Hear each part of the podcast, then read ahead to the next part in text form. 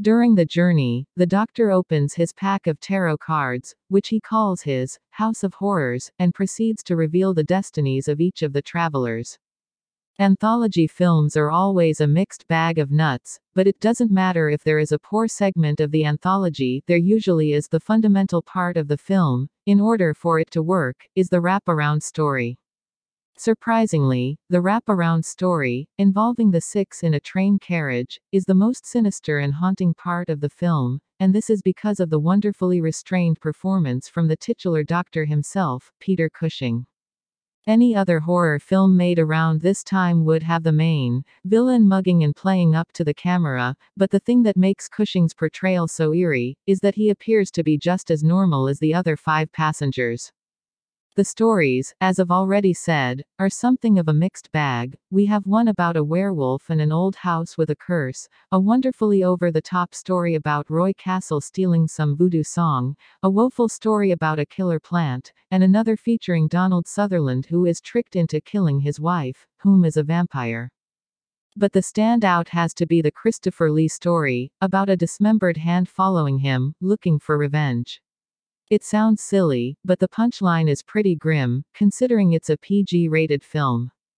All the stories have something whimsical about them, one breaks the fourth wall, one features Kenny Lynch, and they all have that, it was so much safer back then, feel to it.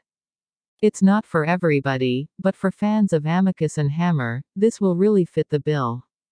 Hammer films just kept him coming in the 50s and 60s. If Christopher Lee and Peter Cushing were involved, then you could safely assume that they had something neat in store. In Dr. Terror's House of Horrors, the enigmatic Dr. Sandor Schreck Peter Cushing is on a train with five other men. He proceeds to tell them their fortunes. There's nothing particularly scary here, but it's never pretentious either. This movie is what most of these movies were nice, silly fun. A standout in the movie is a very young Donald Sutherland as one of the men, I guess that it's sort of a before they were famous situation for him. And finally, there's a delicious surprise at the end. Freddie Francis is pretty dependable. Throw in the Amicus name, plus Christopher Lee and Peter Cushing, and things get much better. This is the first official Amicus film, all about five men on a train from London to Bradley who meet the mysterious Dr. Schreck Cushing, a man with a name that literally means terror. With his tarot cards, he'll soon reveal the fates of the men on the train. Inspired by Dead of Night, Amicus producer Milton Subotsky used this movie as his opportunity to reinvent that film.